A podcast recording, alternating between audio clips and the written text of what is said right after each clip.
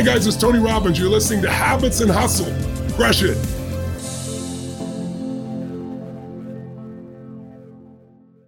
Hi, Doug. How are you? I am good. How are you? Good. Thanks for coming on the podcast. I'm excited to be here. I'm very excited to have you. I, have told you that now probably like 4,000 times prior to this podcast. But um, okay, so today on Habits and Hustle, we have Doug Hirsch. And for you guys who don't know who Doug is, he is the co founder of a company called GoodRx. And if you don't know what it is and are not using it yet, this is your lucky day because we're going to save you so much money. And this is not an ad. I am very serious. Doug has disrupted the entire healthcare system. Uh, and we're going to learn all about it. Sounds so, good. Thanks let's, for coming. Let's do it. All right. So, like I said, so first of all, why don't you tell people what good for for those of you who don't know what GoodRx is, what it is, and we can kind of just go from there. GoodRx helps people understand um, the cost of healthcare ultimately, because in this country, because of the ridiculous system that we have in place, uh, everything is a mystery, right? I mean, imagine walking into any store or buying any service where you don't know what something costs. And yet, the biggest industry we have in this country, the $4 trillion healthcare market, mm. has no price tags, right? And so you're left in a situation where too many Americans just simply don't go to the doctor or don't go to the pharmacy because they're like, if I go, I'll get, I'll be bankrupted, right? I think the average American has something like four hundred dollars in their in their bank account, and so any event like that would literally just you know end their financial security. So, um, really, our our whole mission has always just been to try to bring education and information to Americans so that they can make decisions and take control of their healthcare budget just like you do in any other category. And so that's what we do. We've we you know we've helped many Americans, about 20 million Americans a month use our product. Um, but really we're just trying to to be an advocate for patients and to build some trust in an industry that really doesn't have it. Right. Oh, I want to just even take it down, even like to the most basic level. Yeah. Literally, you guys can like download the GoodRx app. Yes. Yes. You can you can like Google, and you can put in the search any drug. If you go to a Walgreens and you have to get whatever medication, yeah. and they say the drug is sixty five dollars, you just literally say the name da da da in in the search engine, mm-hmm. and then all these other places that have that drug for cheaper pop up I kid you not, this is, and it's that simple. And people sometimes think there has to be a catch, and there's literally no catch. Yeah. That's as easy, like that, and that just happened. And then that's how I kind of figured it out. I was years ago, I was going somewhere looking for, I had a medication and it was $195. I was like, what the hell? Uh, and this is with insurance. Yep. And then I went on that search engine and it was the you know put it in and then the drug across the street at the Ralph's across from that Walgreens it was 27.99 20 that's a massive gap yeah. in in price. And you're not and this is not something you have to pay for to get this advantage. It is literally that simple and that's why I'm telling you this app this company is such a disruptor and it will save you so much money. And that's why I'm like I'm like just love you. So, so like, how, so let me ask you, why are the prices, first of all, so different from like, from one place to another, from one pharmacy to a grocery store, like the same exact drug? Yeah. So healthcare is unlike Actually, you have to really suspend common sense, right? I okay. think most people, when they think about any business, you think, okay, well, you know, I buy this bottle for a dollar and I sell it for two and I make a dollar profit, right? It's right. pretty straightforward. But healthcare doesn't work that way in this country because in healthcare, there's a third party involved. So, like we talked about insurance, right? So, you know, there's you, there's the seller of whatever product or service, and then you've got this insurance company sitting in the middle messing up everything. And it's not that insurance companies are bad; they're working on behalf of both you and maybe the company you're right. employed by or the plan. Um, but the problem is, is it, it just creates like irrationalities. So, for example, let's let's use drugs as an example. So, common generic drugs effectively cost nothing to make. There's dozens of manufacturers around the globe. Um, so if you take, say, Crestor, like I take, which is a common statin that millions of Americans take for high cholesterol, you know, the hard cost of goods of that product is a dollar or two. Let's just say the pharmacy acquires it for three. But then the pharmacy has to deal with the insurance companies. They're called PBMs in the in the drug industry, but just call them insurance companies for sake of argument, who then say, Hey, I represent millions of Americans and I want a deal. You got to give me 80% off the cost. And the pharmacy goes, Oh, 80% off, that's a lot. But uh, I'll tell you what I'll do is I'll take this $2 drug, I'll make it 200. And then when I give you 80% off, I can still make a profit, mm-hmm. right? And then in the old days, nobody cared. This was all just boring industry stuff that you didn't care about. But then what happened is um, insurance got worse and worse in this country. So like when I entered the workforce, you know, again, if I just had a card and you know my parents said get a job with good insurance, life was good. But then what happened is you got these big deductibles and all these fancy words that honestly most people don't understand. There's prior authorizations and step therapy and and shorting form uh, short formulas. The, the, whole point of these things is basically saying, hey, we're just going to pay for less, the insurance mm-hmm. company, and you, the patient, are going to pay for more. And so what ends up happening is that that silly two hundred dollar price you were never supposed to see, you're seeing it. And so when you and I show up at the pharmacy, all of a sudden something that costs two costs two hundred. But if you go across the street, like you said, it could be twenty two. And so what we do is we just bring all these different data points together and we show you where there's really great opportunities to save because there are really amazing ways to save and we can walk through some of those today. But you know, literally, you know, you shouldn't pay two hundred dollars for something, and yet too many people do. When you could literally pay like five or ten, or some cases even free. Um, but you got to know where to look. And so think of us as like Expedia of healthcare, right? You know, just like imagine the old days when you you know, when you'd look up a plane flight, you just call United Airlines and whatever the price was, you'd be okay. But you don't do that anymore, right? Right. Well, we want to bring that to healthcare where you don't just go, okay, you you actually do your homework and very easily find out how to save. Yeah. No, I mean, it's so it's amazing. So how did you guys figure out this whole, I mean, not to give away like the secret sauce oh, no. here. Well, this is exactly how we did it. Here's exactly, how we do it, everybody. it's um, very easy. You just do this and this. Yeah. No, but like tell us like the, how the origin, how this started. Sure and what the process was to even get like to even think of that. Yeah so it all started back uh, in 2010 um, i had worked at facebook. I was the head of product at facebook. And then after facebook that's it? um, you're a real loser that's it. Doug?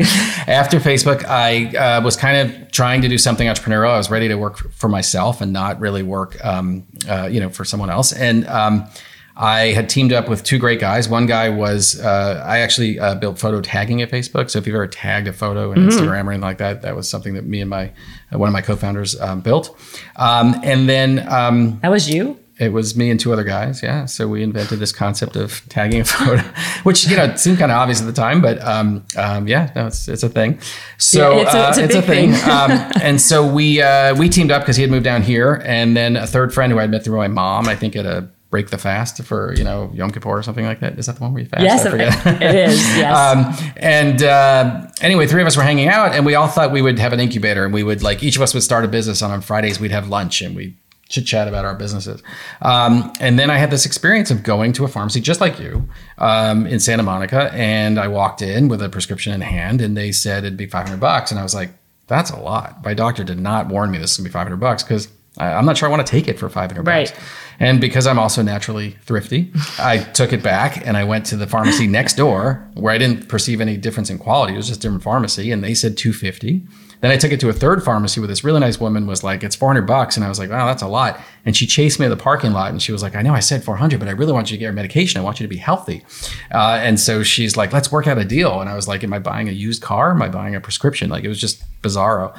And so I brought it back to Trevor and Scott and I was just like, what's going on here? Can we get our hands on this information? And so then I'm from New York. Yeah. My father lives in Manhattan. And I found out just by Googling that if in New York State, you can walk into any pharmacy and you can say, I demand a price list. And they are supposed to give you one.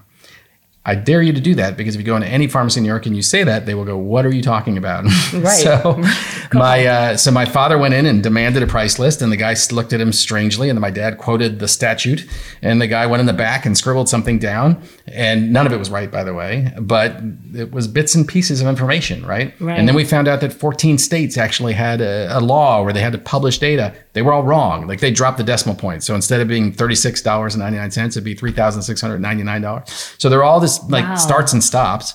But V1 of GoodRx was really just scraping data off the internet and trying to put it together without a business model and just be like, hey, next time you're thinking of prescription, here's some information that might help.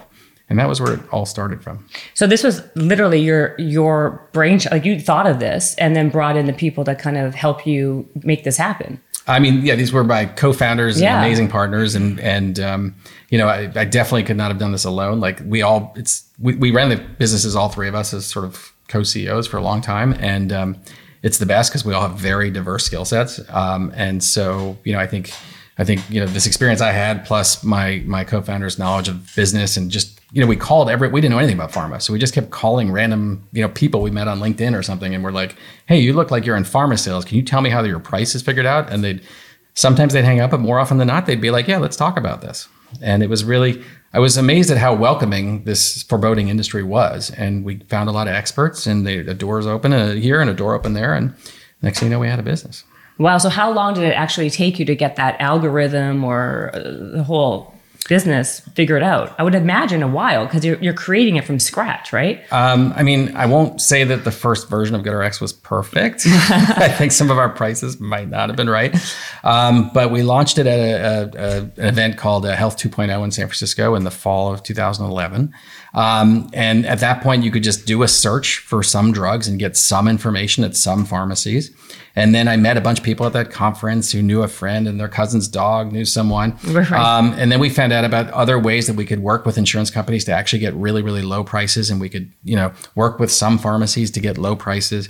And it was just start, you know, bits and pieces, start and stop, a lot of hustle, right? A lot yeah. of, a lot of just like, what if we try this? Oh, that didn't work. What if we try this? That didn't work because healthcare is so complex. It's like, so it's so complicated. Yeah. I mean, even the smartest of the smart people, like it's hard to even like bring it down to a layman's, you know, to a to a language that people can understand because there's so many moving parts all the time. Yeah.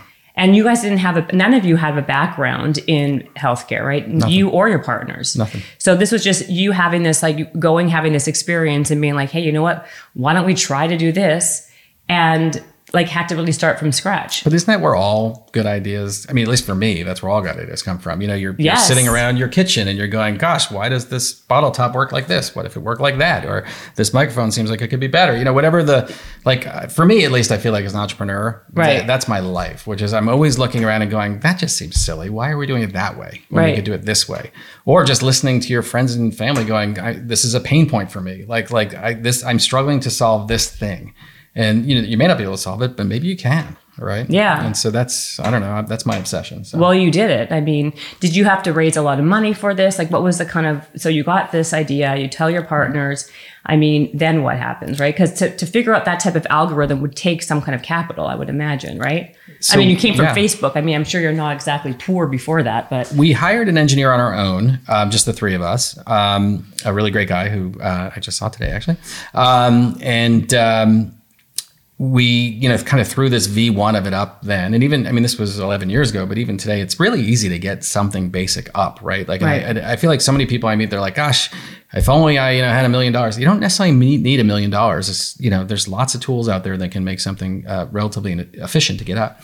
And so we um, yeah we got together and we found this engineer and then um, we didn't really raise a ton of money. We raised about a million and a half bucks in a, in a convertible note um, but it was really more just once we had started to got some momentum, we were like, all right, we put enough of our own money into this. Let's see if right. anybody. Mostly also because they would open up doors for us because maybe our investor knew someone and maybe you know uh, maybe they had the perspective. But we actually ran the company. We always well, I'd say until relatively recently, run the company pretty thrifty, much like my original experience.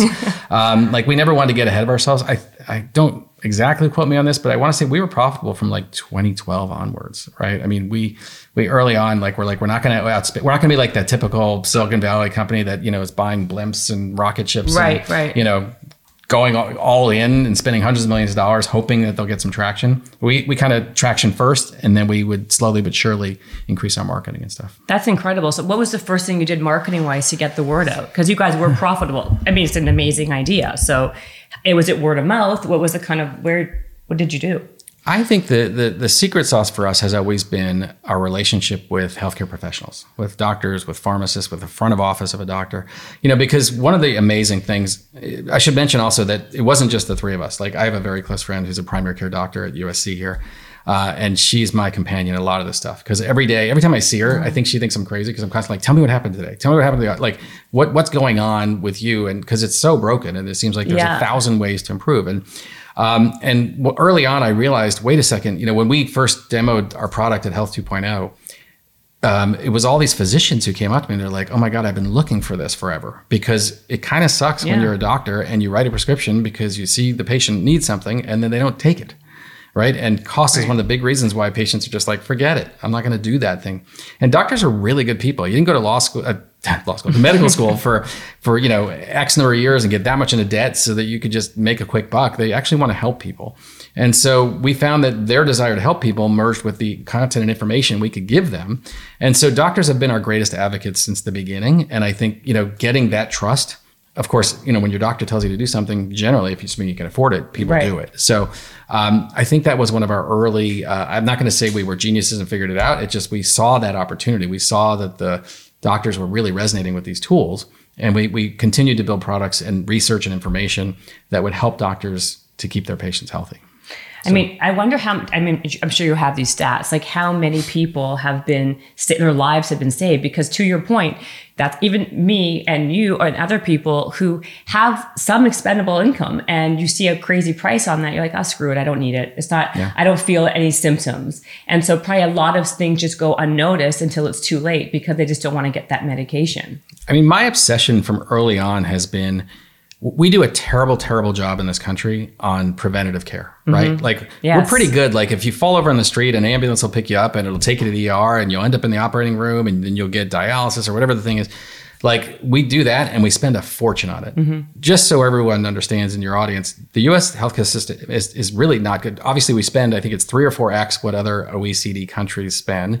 And our outcomes are way worse. I think we're number 11 out of like the 17 countries in the, in the was it, OECD? Yeah. Um, and uh, we're number 11 That is number, so yeah. crazy and i mean just to be clear spending four times more to achieve number 11 you, yeah. you wouldn't make it very far in most, no. most other um, and you know life expectancy actually i believe is even decreasing not just because of covid but because like the outcomes are awful right. for people and we're just spending money on the wrong things like i was just listening to a, a pod a different podcast other than this what? amazing one i know i, I cheated on you Um, sure that did. was it was talking about how one. We'll edit that out. Actually, yeah, yeah let's get rid of that. One percent of the America's GDP, our gross domestic product, goes toward dialysis. Right. Wow. Like that's a huge amount of money. That's like on the order of many other things that you would assume our government spends money yeah. on. And this is just to be clear, end stage renal disease when your kidneys have failed because, you know, whatever that thing was supposed to happen beforehand did not happen. It's you don't just wake up with end stage oh. renal disease usually. You you know, you have a lifetime of bad behavior and you don't go to the doctor and you don't take those medications, right?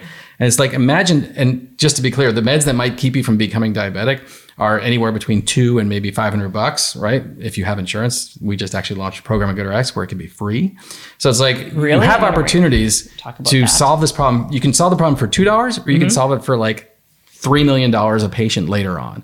The problem is our system, unlike say Canada, for example, is that we, are not designed that way. We're designed around a profit-based system. Yeah. We're not designed to look at, you know, if I'm your employer right now, I don't know if I care so much about what happens to you when you're 60, right? Right. I really just want to control my costs and make sure that you don't quit. That's pretty much the extent of my goals. Yeah, exactly.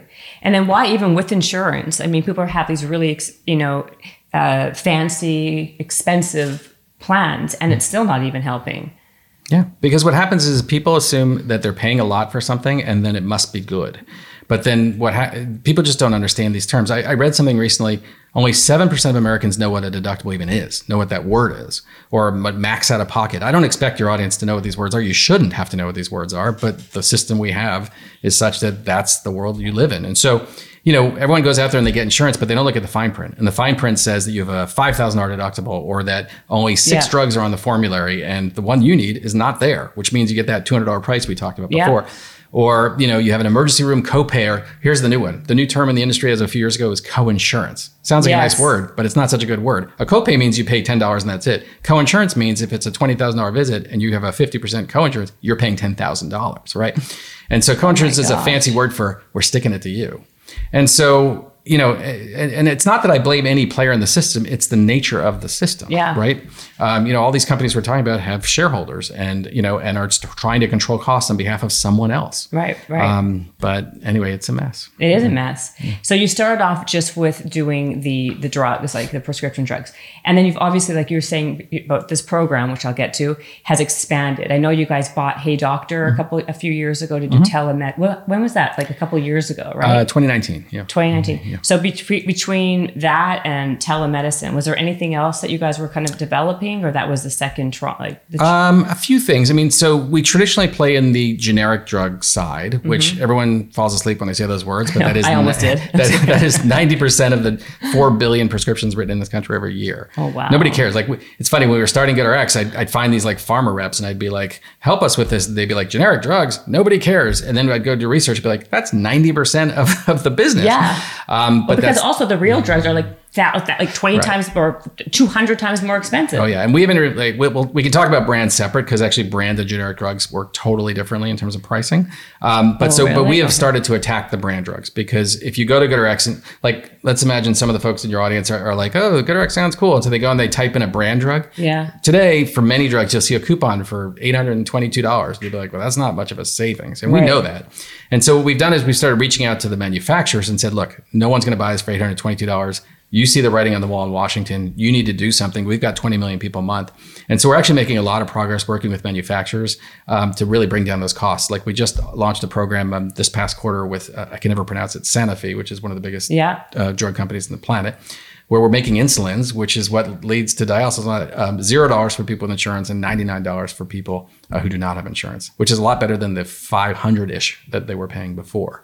Um, Oh, wow. And again, I, I mean, I care only because that means more people get insulin and don't, you know, end up, uh, you know, going through that whole path Yeah. that leads to dialysis and all that. Um, so we're working on a lot of that stuff, and then of course we have the telemedicine side, which we can, we can talk about. Yeah, too. let's talk about that. So, was that because you know uh, when COVID, of course, I, I feel like a lot of these uh, telemedicine companies kind of all kind of started. I mean, I don't know if they just started or they were working on it, but a lot of them popped up out of nowhere. Yeah. Um, and you guys were doing it prior, a little bit prior to that. As did you Mm-hmm. see the trend moving, ticking that way, the pendulum going in that way before, or It's kind of the same thing as what we talked about before, where from my perspective, I was seeing pain points, right? Where like a lot of folks were coming to GoodRx and they would, you know, oh, that sounds cool. And they'd type in the first two letters of their drug, they'd see some prices, and then they'd go, oh, wait, I don't have a prescription. And of course, in America and many other countries, you need to have a piece of paper Right. or an e-prescription. Otherwise, you can't get it, right? Another weird oddity about healthcare, right? It's you can't just go out and buy this. You have to have a doctor's permission to buy this.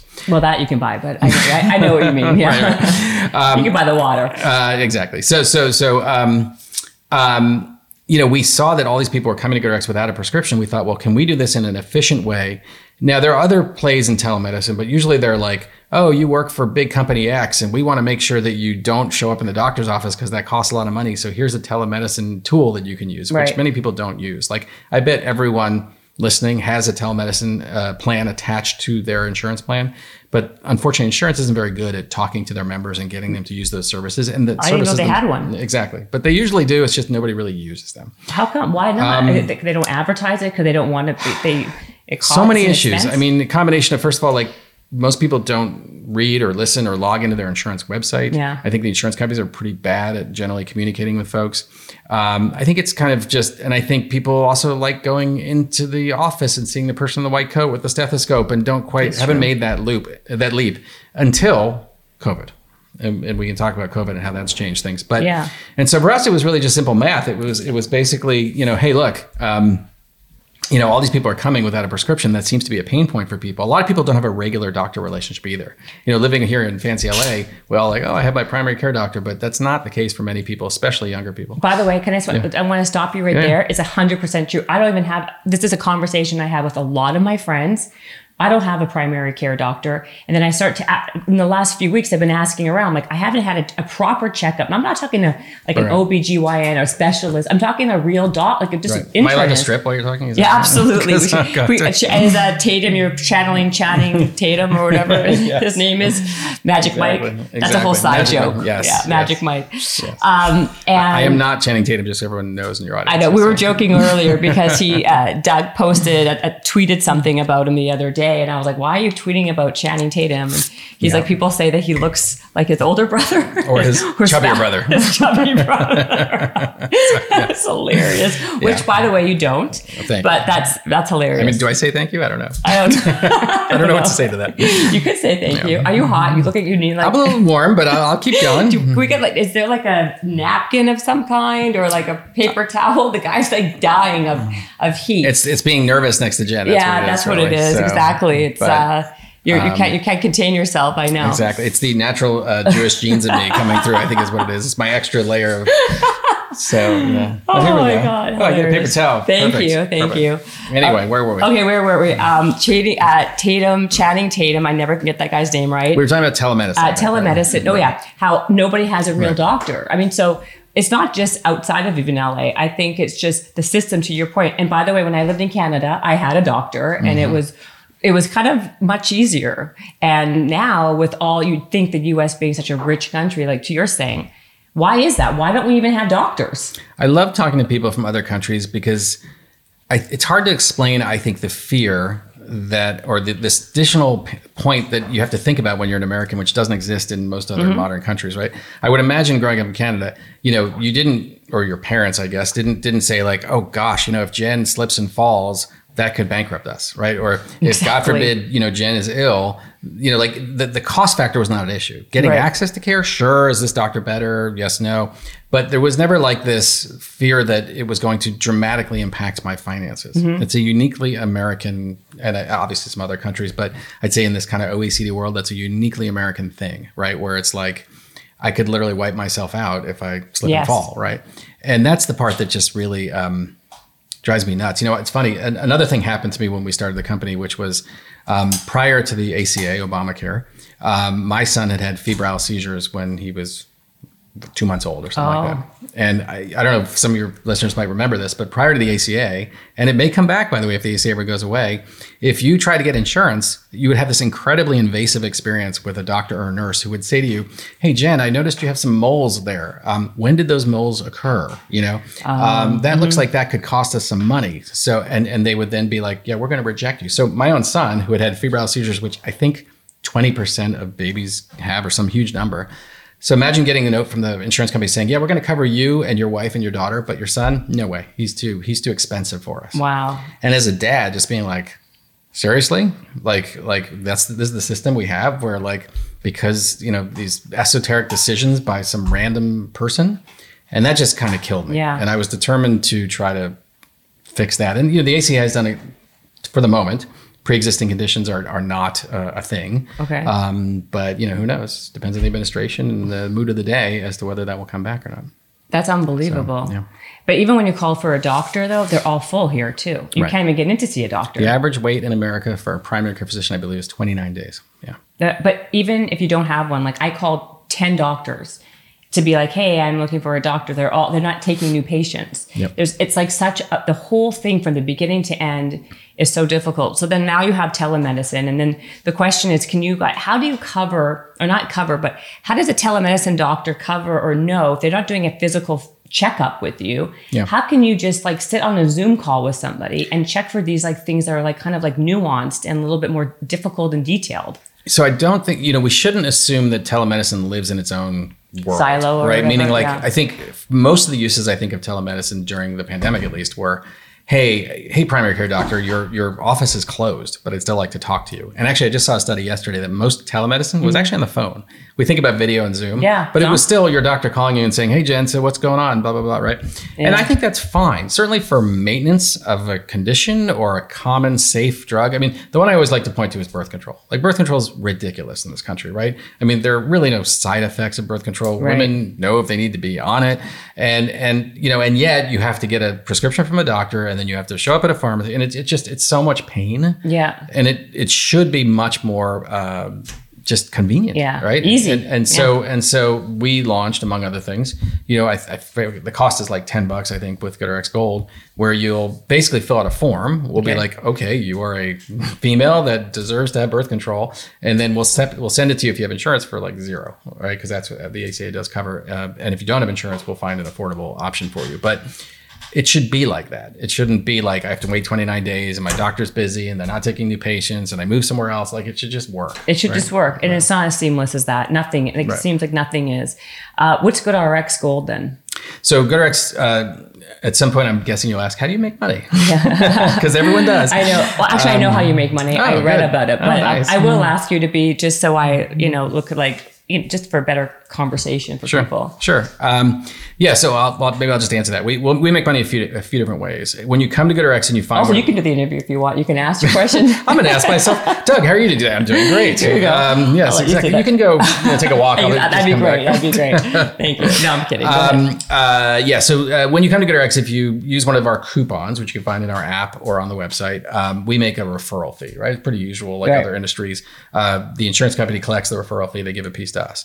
Um, we, GoodRx Gold is a subscription product where you Right. pay I think it's five ninety nine a month for an individual, and you get even lower prices. So we've worked with certain pharmacies who give us way great prices. And I mean, like again, how much lower? Give me an oh, example. I mean, like I think we have hundreds of drugs that are between like three and six dollars. I mean, way lower than your insurance copay for most of these drugs, right? And it's funny because the New York Times reporter called me, I don't know, this was a few years ago, and she was like, I don't believe any of the stuff you're saying. So we went through her copay, her New York Times copay. Yeah. And we found that GoodRx had lower prices 40% of the time. And just to be clear, that assumed that she had hit her deductible, which she hadn't. And that, you know, and that since then, by the way, this was three years ago, prices have come down more. So I would just ballpark that half the time we're finding lower prices than your insurance, right? That's so um, crazy. So we have GoodRx Gold. We have the telemedicine service, which you you know pay, but it's a very fair price service. How much? Twenty bucks we said for for to a doctor's visit. Yeah. It actually starts at ten with GoodRx Gold, and it goes up to like forty or fifty depending on what your what service you're looking for. What kind of doctors are they? Um, doctors and NPs, either MDs and or nurse practitioners. You know, people who are eminently qualified to, to provide the service. And some are video, and sometimes you just fill out a form. If, again, if it's something like birth control. Uh, I'm gonna. I'm, not yeah. kidding you. I'm gonna start using that because why would it? Why wouldn't somebody use this? Yeah, I mean, it. It. The. I don't expect telemedicine to eat the world right? I think people should still go to their doctors. And you're seeing that now that COVID's receding, people are going back to their doctor. But I think for ongoing stuff, right? Again, like take me, for example, I'm taking Crestor for the rest of my life. Right. I just am. And unless I need a lab or a test, which you can also do, by the way, remotely, um, you know, my doctor yeah. should see me from time to time. But, but I want medical professionals to work to the top of their credential. Does yeah. that make sense? Yeah, it does. Like the doctors I talk to, it's not, they're not sad that we exist. They're thrilled because like doctors don't want to, spend their days writing birth control prescriptions, right? OBGYNs are way more talented than that. Yeah. Right. So let's let them do that. And we'll find, you know, other folks who are still qualified um, to to to provide assistance and, you know, make it more affordable. Yeah, so. because part it's, it's, a whole like trickle down effect, right? Because I can't get to I can't find a doctor because the doctors are all busy doing these little right appointments with the people they've had for so long and so it kind of like it just every the whole system is so stuffed you can't get yeah. in i mean yeah. if you had that type of ability to do that so is it a busy uh, is it are people using it Are people are using our service keep in mind and again i, I want to keep this high level because we can numb ourselves with healthcare stuff. But a lot of the telemedicine was uh, the result of this uh, emergency use act that the Congress, mm-hmm. uh, I'm going to say Congress, but some agency uh, uh, in the US said, okay, we will compensate you doctors for doing telemedicine because prior to that, they weren't in oh, most cases, okay. right? And so we have this sort of temporary window, which COVID basically caused, where uh, you know insurance will cover if you talk to a doctor by telemedicine. That may go away we're, we're going to find out if they're going to extend it or not. So you might see a situation where doctors go, yeah, Jen, this time I want you to come in the office because they're not getting paid for that telemedicine visit. And they should get paid, by the way, for it. Right. And right. so, you know, don't forget there's policy floating around in here that might impact, you know, basically how much you pay and, and, you know, what doctors might want to do. Right. right. So then you guys are getting paid through the referral, through Correct through um, how about like ad like advertisers? Sorry, we also have ads. So uh, when brand manufacturers and other folks who want to get in front of someone who has whatever diabetes, um, yeah, they will put ads in front of it. It's just like any other site where they may want to advertise their drug or something like that. Yeah. More from our guests, but first a few words from our sponsor. So if you're looking to make an impact with your online content, you need Issuu. It is really the easiest way to make your creative ideas come to life and share everywhere you want to be seen. Issuu is the all-in-one platform to create and distribute the most beautiful digital content from marketing materials to magazines to flip books and brochures and so much more.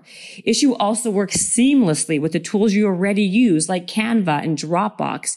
And really, it's for anybody who wants their content to stand out from creators, marketers, designers, and literally everybody in between. When I found out about Issuu and downloaded it for the first time, I was hooked. I've been using it for what, three or four months already, and I haven't looked back since, and I won't. Get started with Issuu today for free. Or if you sign up for a premium account, you will get 50% off when you go to issuu.com slash podcast and use promo code habits. That's Issuu, I-S-S-U-U dot com slash podcast and use a promo code habits at checkout for your free account or 50% off your premium account. That's issuu.com slash podcast with your promo code habits. I got to ask you this one about Amazon. So now that Amazon is coming into the market, mm-hmm. how does that affect your business? So everyone screams when they hear the word Amazon. I, I mean, like, for good reason. and they assume that it's like a you know GoodRx versus Amazon, A versus B. Yeah. But that's actually again, healthcare is complicated. Um, suffice to say that I don't see it that way at all. Um, Amazon, what what is Amazon good at? They're good at putting things in boxes and sending them to your house. They're Right. amazing at that. I love using them. There's probably a box in front of my house right now. The reality, though, is that mail order pharmacy is really, really, really hard. Mm-hmm. They've actually been trying to do it for 21 years, I think, because Yeah. they were the majority investor in drugstore.com, Mm-hmm. which was someone woke up 21 years ago and thought, wow, we should just send drugs by mail. And they started drugstore.com. Amazon was the majority investor, and it doesn't work. Yeah. It died a It fast tanked, death. yeah. Um, then in 2018, um, they bought a company called PillPack, we're very friendly with, and you can actually use a GoodRx discount at PillPack. Um, and PillPack said, we're going to do mail order better. And they've tried. I would argue, do you have any friends using PillPack? It's, it hasn't exploded the way other, and, and the reality What's is, is PillPack again? It's PillPack like- is a mail order pharmacy that the, the, their kind of unique wrinkle is that they put all your, if you take multiple drugs, they put them in like a little sachet or something. Okay. And so it's like, oh, it's Wednesday morning and all my drugs will be, instead of just each bottle separately, right? Oh, oh, like one of those. There's so many Um, people a lot of doing that, though. Yeah, and Yeah. so, but the punchline is um, about five percent of the fills, fill, prescription fills in this country uh, are mail order. And even when Mm-hmm. COVID hit, you thought, oh my God, this is mail's day in the sun, right? Yeah. it went up like slightly, and now it's actually decreasing again because people like going to the pharmacy. Believe it or not, they like talking to the pharmacist and say, hey, what's this thing on my arm? And you know, I'm feeling a little dizzy from this drug. Uh, they pick up their shampoo and their toothpaste while they're there. There's also a lot of insurance things. Like, for example, Amazon can only sell you a 30 day fill, and a lot of people want it to have 90 days of a prescription.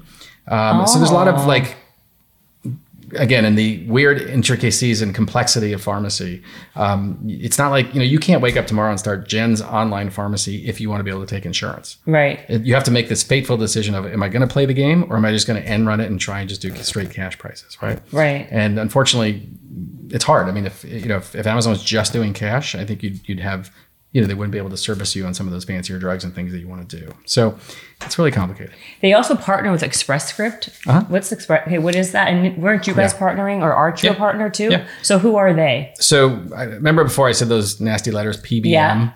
A PBM stands for uh, prescription benefit management, right? Prescription benefits manager. And so what happens in insurance, and I, again, I because I think people will be long asleep, that it'll be a sleep podcast like the whole thing. When it comes to insurance, They can you like, have- listen at night, I you- guess. exactly. You have a Blue Cross or an Anthem or someone like that, right? But because drugs are so kind of uniquely complicated, they farm it out to a PBM, a Okay. pharmacy benefits manager. And so what is pharmacy benefit manager? Um, and what ends up happening is Express is the biggest one. They're actually owned by Cigna now, the insurance company. Oh, okay. Um, and so imagine again, so Anthem says, "Oh my god," or Cigna in this case says, "Oh my god, I don't know what to do with this," and they um, they hand it over to this PBM. The PBM then negotiates with the pharmacy, right? So um, Express Scripts, which is the largest PBM I think on the planet. Um, um, didn't really they, they watched GoodRx and they were like, what's going on with you guys? Like, what are you guys doing? They didn't at the time have this mechanism for cash paying patients to save money. oh, okay. And so we actually we worked together with them. We launched InsideRx with them, and we brought their discount pricing onto GoodRx. I don't know, three or four years ago, right? right. Um, and so now they have this these coupons you see on GoodRx. They have their version of that, but again, they're on GoodRx, where they're a very major partner of ours. And then Amazon said, "Wait a second, we want to be able to show a price next to a drug. When you go on Amazon and you look something up, Yep. you want to show a price, and they can't do it themselves and still take insurance. And I, I, I probably reached the end of where your audience wants to go here, but suffice to say that They've already shut it off. now, let me just say this again: if you start a Jen's pharmacy and you and you want to take Yeah. insurance, you can't control your own pricing. One of the reasons why pharmacies it must be so frustrating to be a pharmacist. Imagine if again, you know, you sell any product, Yeah, any but you can't dictate your own pricing because if you do, you might violate those contracts. You might even violate government contracts, which actually can be criminal charges.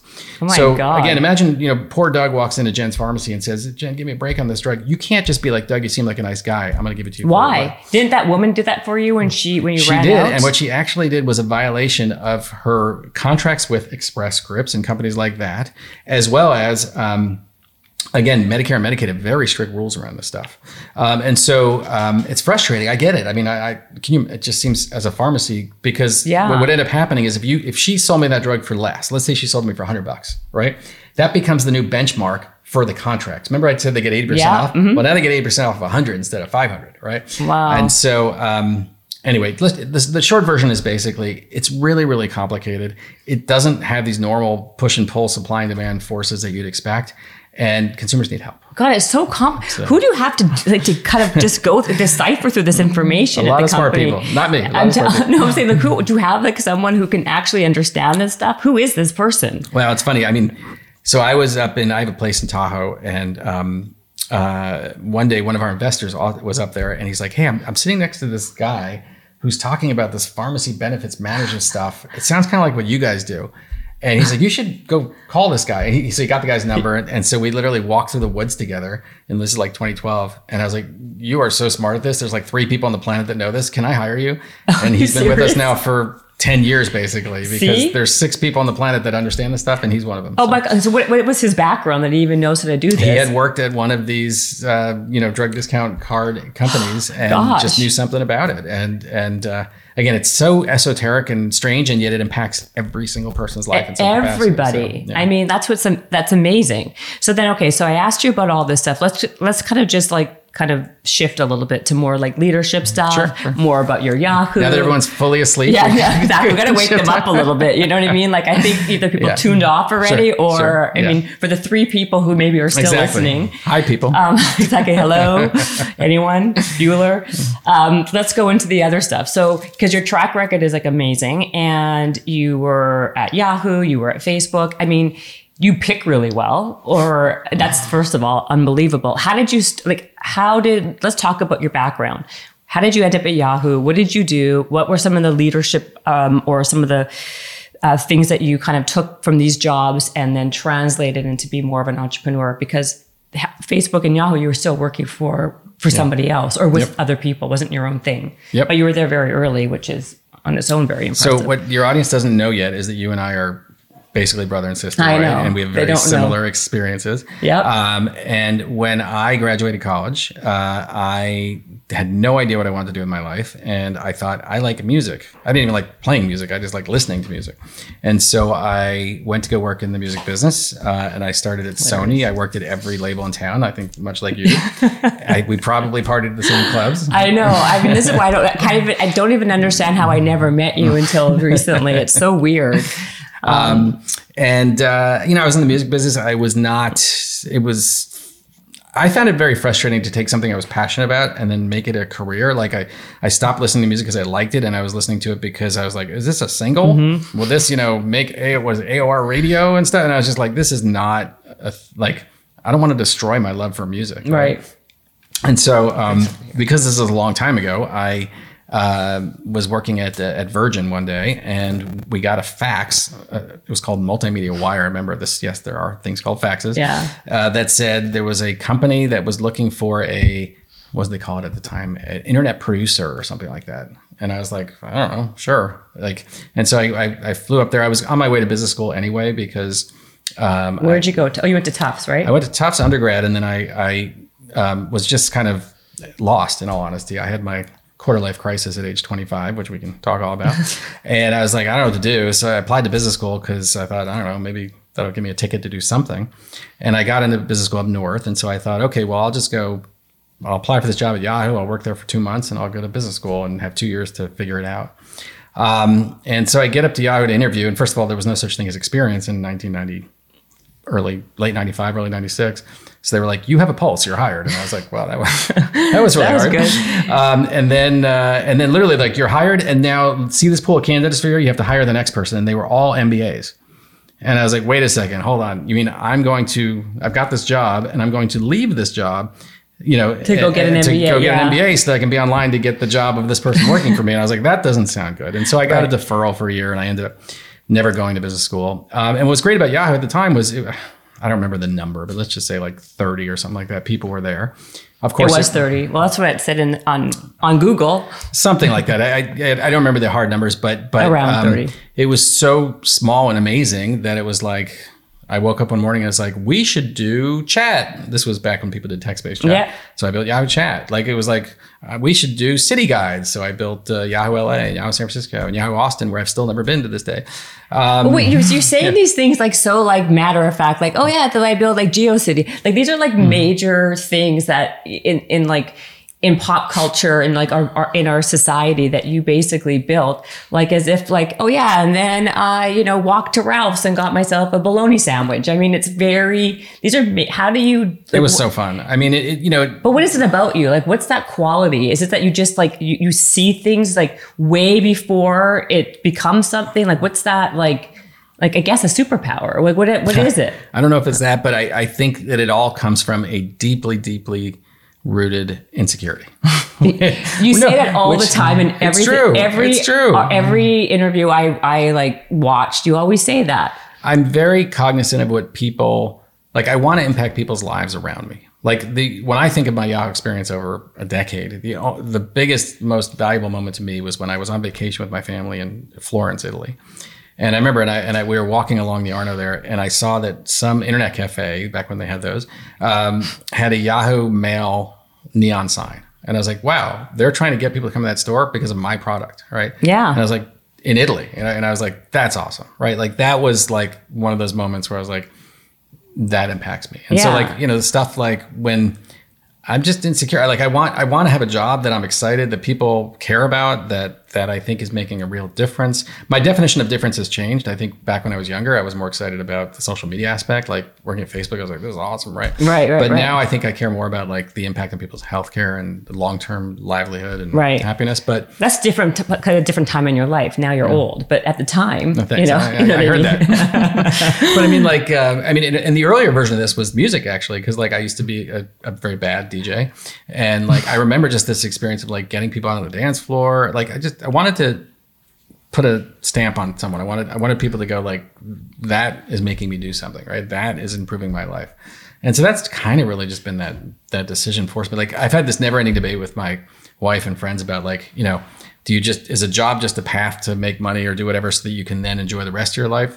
And I right. just can't I can't do that. Like for me, if I don't enjoy what I do all day, I I I'm lucky that these have worked out for me, but I, I would otherwise just continue doing things that I enjoy doing that don't make a dime because I, I don't have the patience for other stuff. Wow. So then, or maybe the insecurity has is, is what pushes you to keep on like going and going and mm-hmm. going. So then, GeoCities all this stuff with the Yahoo stuff, and then what happens? When I turned 30, my uh, wife had earlier negotiated with me. She's a lawyer, I should point out. Mm-hmm. Um, and she wins every negotiation. That we were going to travel around the world for six months.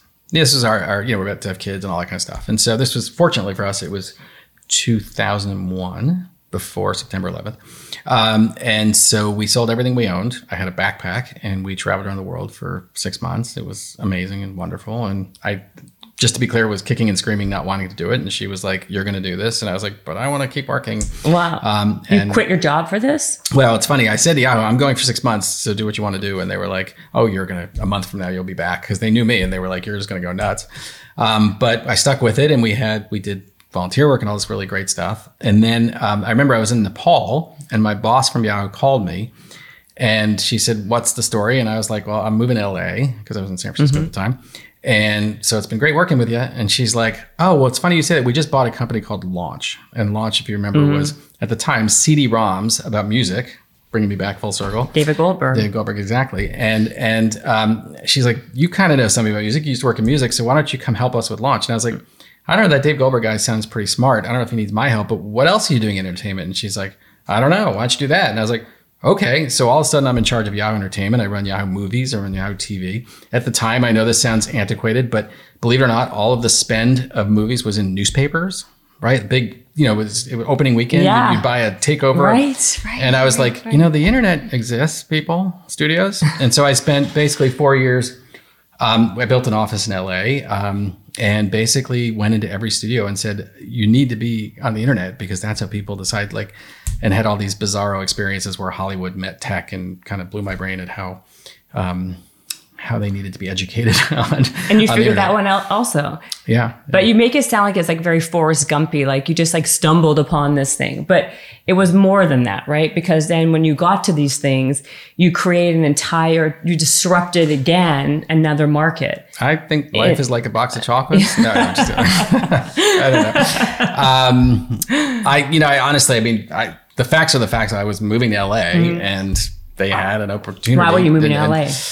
Uh, my wife's family, my and my family, and my wife's family uh, were down here, and um, my wife had given me my my five years in, in San Francisco. Right, right, right. Um, anyway, and so yeah, so then I was here and I ran Yahoo Entertainment, and um, but Yahoo was kind of not the same after 2000. I don't know if you remember, they hired Terry Semel, and it, Mm-hmm. Of it course kind of I remember it got very focused on like basically money over over product innovation and and I just was not thrilled there and so um you know around 2004 or 5 I had become friendly with the MySpace guys Mm-hmm. uh, I don't know if you know Chris DeWolfe and Josh Berman and um and they at one point talked about me joining and I was like well that's kind of interesting because it's kind of what I because at Yahoo I built all the community stuff like GeoCities and mail and chat and personals and stuff like that and I was like, that sounds kind of cool. And then literally while we're talking about it, they get bought by News Corp, if you remember. And I was like, oh. And then at the meantime, I'd also, um, a recruiter from Facebook had called Yahoo and was trying to hire this guy I knew. And the guy was like, I don't get this Facebook stuff. This is stupid. Right. He's like, I'm moving to Asia because Asia's the future. And I was like, okay, but maybe I could talk to the recruiter. And so I called the recruiter and I was like, I know you're looking for this other guy, but I kind of know something about this community stuff too. And so I actually, Mark came to LA. He was 19, so he couldn't rent a car. So I think I, I think I picked him up at the airport. It was like the weirdest thing. I don't remember, but I just remember he couldn't move. This is pre Uber, so like he couldn't get around. He was literally 19. He was Yeah. nine, some 18, 19. And so, um, you know, we talked and I told him about my experience at Yahoo. And um, next thing you know, I'm the head of product at, at Facebook. Okay, Um, Forrest. and we're moving, yeah, we're moving back up to, uh, you know, to Palo Alto. And um, yeah, that was an interesting time. Wow. So then you, you he hired you and you worked right along with him, right? How was that working with him? It was weird. I mean, it was um, at the time, again, I, don't hold me to numbers, but I want to say it was like 15, 20 people were at Facebook at the time. And uh, we were over a Chinese restaurant on University Avenue. And um, if you've seen the movie, Sean Parker, Yeah. the whole nine yards. And Was, there, was that um, accurate from, from your experiences? most of it took place before me because it was like Mm-hmm. right when they came. Um, my feeling on it, because I've never seen a movie before about a time that I experienced, Right. was that I feel like movies take like one characteristic about someone and they make it that. Like, Right. oh, Jen's the woman with the bottle with the water bottle, and then that's all you are, you know. And it's the reality is people are more complex. They have their their their good things and they have their bad things. And so I just I felt like it kind of it kind of uh, stereotyped everyone. Yeah. and, and it, that's just not how people really are. But I think the overall story was more or less right on. Um, anyway, so at first it was great. Uh, it was me and a bunch of 19 year olds, honestly, uh, because and I was 35 at the time. Um, and so I thought I was awesome because I would stay up till two in the morning. They'd stay up till like four or five. then I'd get in the office at like nine or 10, and nobody would show up till like three. And um, um, you know, we were trying to build some. I mean, at the time, just to be clear, Facebook was .edu. You couldn't you you were not using it unless you signed in with your alumni account or something. Right. Oh, so you weren't even people weren't even using it. Yeah. no, yeah, and it was weird as you know, I'd come home to my family and friends and be like, "Facebook's awesome," and they'd be like, "What are you talking about?" right? So crazy. and we were we were terrified of these companies that are long gone that we thought were going to destroy us. like which ones were which oh ones? man, do you remember a company called Xuqa? X U Q A. No, I don't. We thought they were going to destroy us. We were confident they were going to destroy us at the time. Really? Name another couple. Another. Oh man, I mean Friendster, of course, and uh, yeah, of course. MySpace was still around. You know, all these companies that were, you know, fighting it out for the social, you Yeah. know, top dog. Um, anyway, and so it was great. I built Facebook photos as we talked about. Um, built a few other Facebook products, but it was it was hard because the reality with Facebook is Mark's the head of product. He's amazing and smart.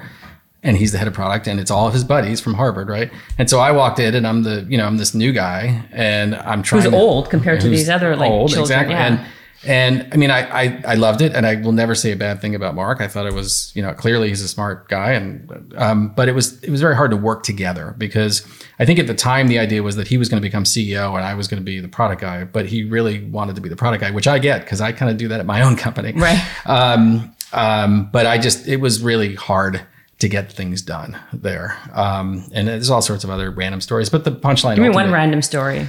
Oh, it was just so weird because you know we didn't really have even like an assistant. So like you know I'd pick up the phone and be like I don't know Rupert Murdoch or someone would be on the phone because just trying to because you know it was a, it was a hot company right Yeah. and there was just no one there. There was no one that was doing corporate development. There was no one that was doing so it was like. You know, I remember I'd, I'd often end up because I was the old guy. I'd be the guy going, "Oh, guess what? We're meeting the you know, CEO of, of CBS today," and Mark would be like, "But why?" And I'd be like, "I don't know," because because I answered the phone, you know, and like and and and like it was just everything was a mess. I you know, I, I can phone. I can remember, like, yeah, just you know, and, and it was just what was amazing is I mean the quality of the product and the quality of the people that were there was was the, the level of innovation was just super exciting. But it was just it was hard to crack the you know they say the old boys club, the young, Yeah. the young, young boys club, I guess, which was you know literally Mark and Dustin and Adam D'Angelo and even my co-founder Scott. These these were all literally like The first few. freshmen and sophomores in college that were, you know, we'd make a decision and I go to bed and at four in the morning they'd change their mind. And um, it's not that they're bad guys. It's just, you know, I, Mark's an amazing head of product. Putting two heads of product in the room together is probably not a good idea. Yeah, no, apparently not. Give me one more story. This is very fascinating. Oh boy. Um, People are awake again, I think. yeah. Uh, I mean, I mean, it, it was, it, I mean, gosh, it, it, it was a, um, uh, there's a story that I think is true. I also have a really bad memory, so there's possible. I, I don't want to swear to this, but I do remember there was a time when we thought we were going to get like a. I won't even name the the, but one of the biggest bands on the planet. We had someone had come up with this idea that we were going to have this band to announce a new feature perform above the Chinese restaurant we were at on University Avenue Palo Alto. The problem was that first of all, it was an active Chinese restaurant where like like there was like lo mein smoke was spewing out, right?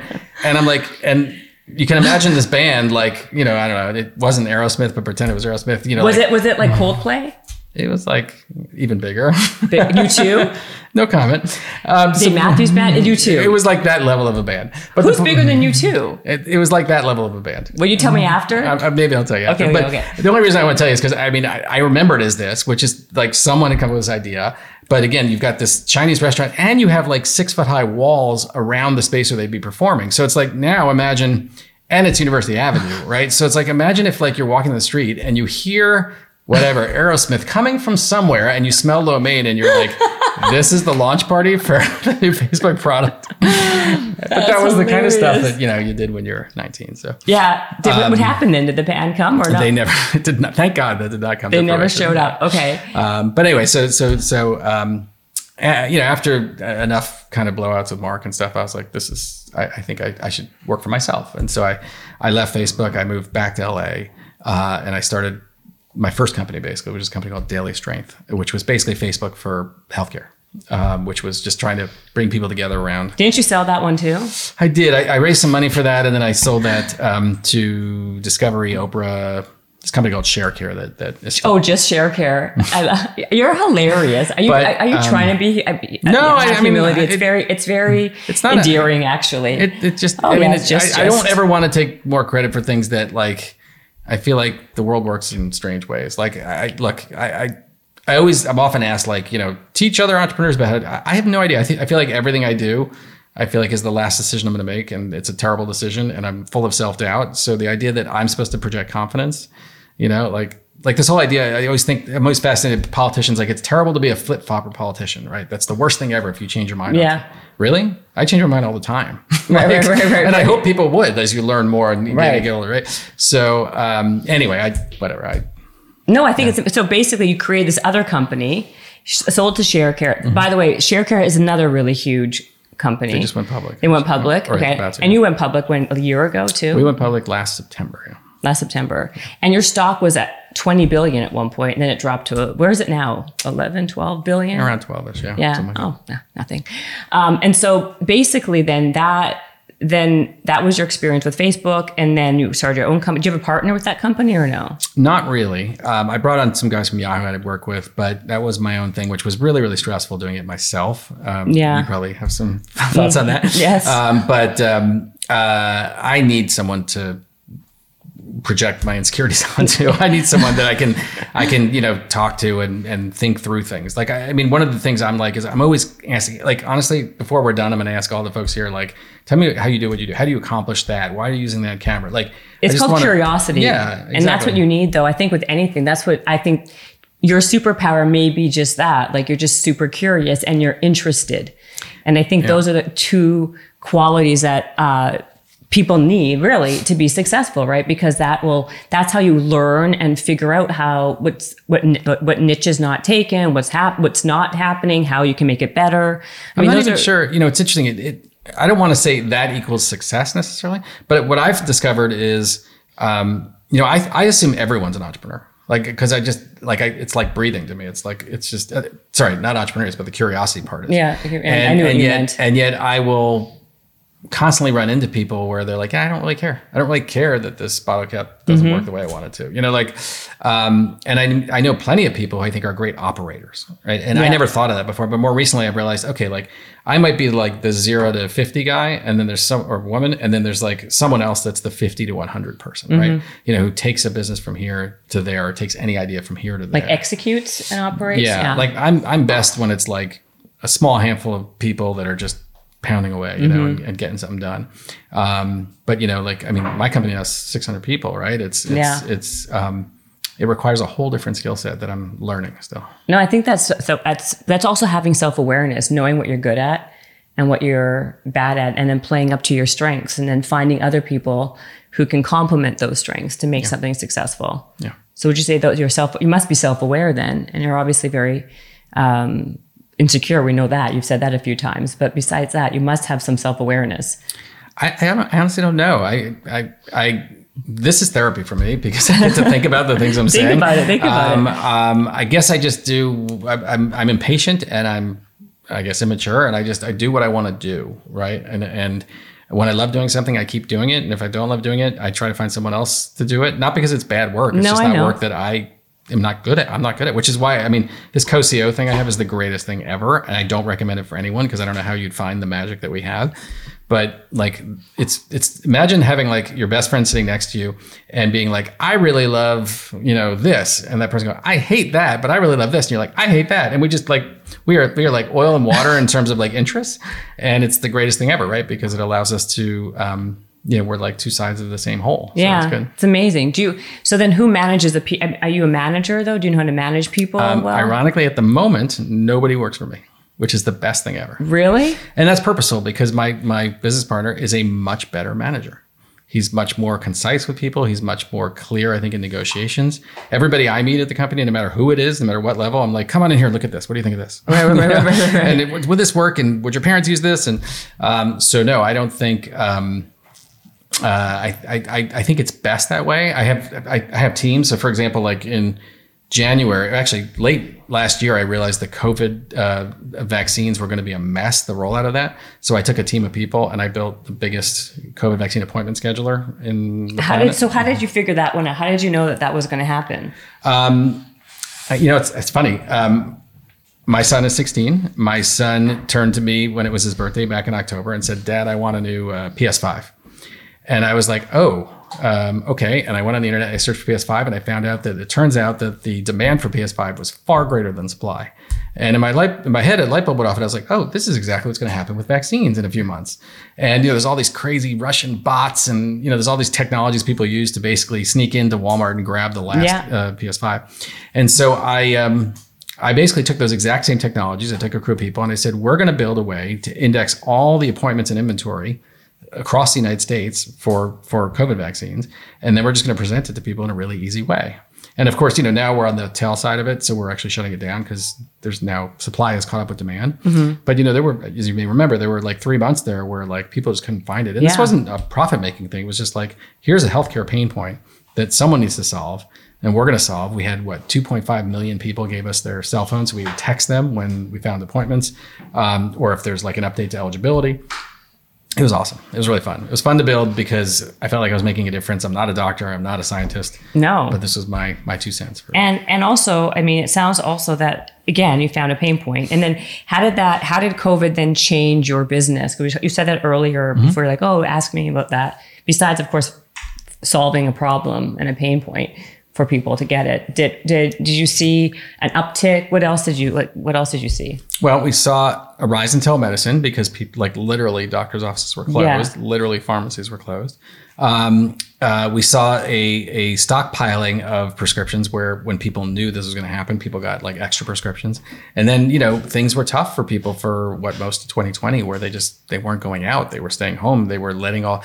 I, there's a, there was a study done by a third party company that in this country there's 1.1 billion undiagnosed conditions from COVID, meaning like that thing that you wanted to have looked at that you never, you know, dealt with, right?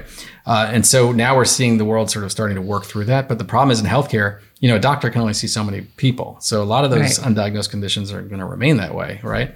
Um, and so on the positive side, negative for us, but positive for the world, there was no cold and flu season, which actually drives a lot, some usage from GoodRx. Yeah. Um, it was kind of interesting though Wow. that, that um, we had a non-existent flu season. Um, again, I'm, I'm happy about that because it's good for people, but um, you know, uh, a lot of people, their first entree into GoodRx is they're getting Tamiflu or something like that. Yeah, So- yeah, yeah, exactly.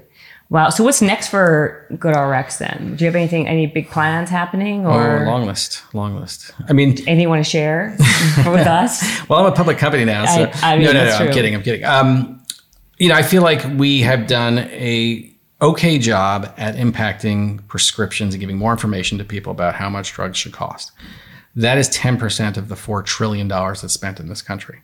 So the other 90% is just sitting there with no visibility, no information. And to like a great example, someone I know um, has a hernia. They've had it for five years, but they don't really have insurance and they can't be bothered and they don't know what to do. And they know that they won't be able to afford it. Right. So they live with a hernia. It just sucks. And I see this person and they're constantly like this. And it's like, oh my God, right? Like, and so, and that's just one of a thousand examples, a million examples. Um, and so I want to take the same magic that that GoodRx brings, which I think is again education and information and knowledge and empowerment to people, uh, and extend it to the rest of healthcare because it's just such a massive market, and it can. I mean, I actually at this point, I'm not doing this for for money as much as like. I think we can actually dramatically impact the country, right? Mm-hmm. Because I, I, I'm not going to wait around for the system to fix itself because it's just there's way too many entrenched forces in government. So I'm just going to end run the whole thing. I, Yeah. I'm, right? I'm just going to be like, okay, fine. What if you just pay cash? What if you just pay cash to see a doctor and you and you pay cash? Doctor's willing to accept X, you give them X. You know, if you want to get a drug, pharmacists will accept Y, you give them Y. Yeah. And so I'm going to do everything I can to just make a more common sense version of care. That's incredible. So can you give us an example of what you're going to be doing? I mean, I'm really, really interested in. I, I, mean, an area I'm really interested. For example, we don't have a product here necessarily, but um, I do think that mental health is broken. Um, specifically, like you know, if you live in fancy West Side LA, you'll pay 800 bucks to see a shrink. Coverage is awful, so it's basically crazy. cash pay. Um, but the rest. That's rest, disgusting, by the way. Nowhere else in the world, though, that would be the case. You know, it's just totally taking advantage. and there's just the coverage is awful. Um, uh, and so people just don't get it. And especially with COVID, where the study, I mean, every survey you see is like, you know, 20 or 40% of this country is dealing with some sort of mental health issue. And so I am very, very curious about that space because I think there are so many other ways that people can get help at an affordable cost. Both for both of the medication side and potentially on the therapy side, uh, and there's some great companies are doing yeah, stuff here say, too. there's a few of them. I, uh, you know, There's a few floating around. A lot of them are working within your commercial insurance plan, Oh, okay. um, which is one option. Um, but I also just I think there's so I, I want to connect all the pieces of of mental health better. So it's an area I'm really really interested in right now. Wow, this is so exciting. Well, you can, well, I mean, I've taken up probably. Well, I hope if people been are still what, five minutes I know exactly. Yeah, well, maybe six, seven minutes for the people who are still listening. Um, but no, this is actually you've been. Will you come back? And I didn't. Oh, I got I got the invite. I I, mean, I say it to everybody. I did tell you that, but I really mean it with you. I really, but I have other questions. I have like, but I can ask. Well, let me ask you a couple. What is your? This is about habits and hustle. Tell me the day in the, the day in the life of you. oh boy. Yeah. What are Hmm. your habits and what is your? Well, we know your hustle, but what is Um, your habits? Well, I'm 50 years old, believe it or not, and so I've realized that if I'm going to be on this planet for much longer, I need to really focus on health and exercise and stuff. So I, I'm crazy about. I walk to work as much as I can. I Peloton like crazy. I play soccer. I mountain bike with your husband. Yeah, I was gonna say, yep. and uh, I, uh, so I, I mean, I'm very focused on just making sure that I, you know, maintain physical health. I've more recently gotten into um, online courses just because you can actually get really, really great, incredible courses from anywhere. Like I just took a University of Pennsylvania course on comparative health systems because I realized that when I talk about places like Canada, I may as well actually know what I'm talking about instead of just imagining what it's like in Canada. you went to camp there. I did go to camp. so I have that 16 year old version. Um, what else am I doing? Um, you know, What time I, do you wake up in the morning? I'm going to ask you if you rapid fire. I have kids, so you know, uh, But they're older. seven, seven thirty, something like that. They are. That's true, but Yeah. about seven. Do you? What do you? What's your favorite food? Oh, Uh, Vietnamese for sure. Yeah. Okay. What do you eat every morning? Is there like something? Well, I tried intermittent fast, so supposedly nothing, but I'm not going to say that always happens. So you do, so you do try intermittent fast though. I I have tried for a while, yeah. And would you say you're 50% successful? At the moment, I'm 50% successful, yeah. Okay. So what's your window? Is it 12 what's your 12 uh, i stop I'd, I'd, like to stop eating by 8 which makes me really old because i'm the guy going for the 5.30 dinner at Res, you know? um, and uh, not eat till you should move to noon. florida exactly Boca. exactly yeah. um, but yeah so i try not to eat between 8 p.m and noon but i'm not super religious about it okay so you're intermittent fast what time do you get to work well now I walk to work and stuff i mean generally 9.30ish something like that but I, do, I start work i mean again for me i'm working all the time because I'm constantly asking Right. questions. I'm constantly like I love going to the pharmacy for any member of my family because every time I go I learn something. You know, if there's any like health related task I can do for anyone, I want to do it because I'll, I'll start calling you then Uh, let- let me- You- could be my gopher. I, I mean, I'm signed up for like 15 different services right now for 26 different things.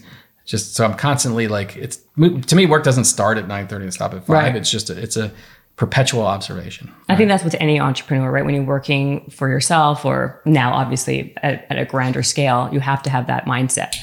Yeah. Um, where, where do people find more information about? I guess your company. They could find. I mean, I think you're you're private. I mean, I'm not even a friend of yours on Instagram. so I mean, I mean, uh, yeah, I mean, obviously we have our website and we're the number one medical app. We've been that way for, gosh, eight or 10 years. Um, but so yeah, for GoodRx, you just j- check out GoodRx or anything. But um, uh, for me, I don't, I don't know. Be my friend. I, I I'm gonna. I, I, I don't know. You were private. I couldn't friend you. I uh, LinkedIn, like- I, you know, I, I actually am surprisingly active on LinkedIn. Like, I this is great. I had a woman uh, to hit me up on LinkedIn today saying she's an older retired medical worker and she wants to donate her entire estate to solve the diabetes crisis. And she asked me for advice, and I was like, oh my god, I have the perfect thing. And a wonderful woman I work with is a diabetic. She's also a product manager at GoodRx. I said, you two need to Wow. talk, and I hope they figure something out. That's cool is that? Well, that's everyone hit up Doug on LinkedIn with any, you know, any issue, question, quandary, you know. Um, That's great. Well, thank you so much for coming on. You were a delight. And uh, next time we are doing this on the treadmills, now that I know that you love to walk as much Just as you wait, do. watch me sweat on that. I was going to say a whole new record. We're not even we're not even like moving, and you're sweating. It's the New York Gym. there you go. Yeah. It's cute. Thank you. All right, thank you. Bye. Habits and hustle, time to get it rolling. Stay up on the grind, don't stop, keep it going. Habits and hustle, from nothing into something. All out, hosted by Jennifer Cohen. Visionaries, tune in, you can get to know them. Be inspired, this is your moment. Excuses, we ain't having that. The Habits and Hustle podcast, powered by Habit Nest.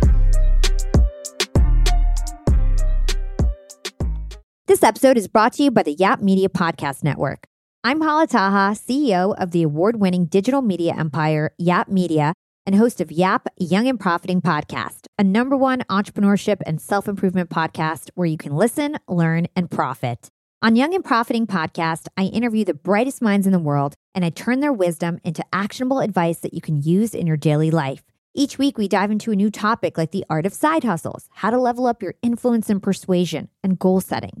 I interview A list guests on Young and Profiting. I've got the best guests, like the world's number one negotiation expert, Chris Voss, Shark Daymond John, serial entrepreneurs Alex and Leila Hormozi, and even movie stars like Matthew McConaughey. There's absolutely no fluff on my podcast, and that's on purpose. Every episode is jam packed with advice that's going to push your life forward. I do my research, I get straight to the point, and I take things really seriously, which is why I'm known as the podcast princess and how I became one of the top podcasters in the world in less than five years. Young and Profiting Podcast is for all ages. Don't let the name fool you. It's an advanced show. As long as you want to learn and level up, you will be forever young. So join Podcast Royalty and subscribe to Young and Profiting Podcast, or YAP, like it's often called by my YAP fam, on Apple, Spotify, Castbox, or wherever you listen to your podcasts.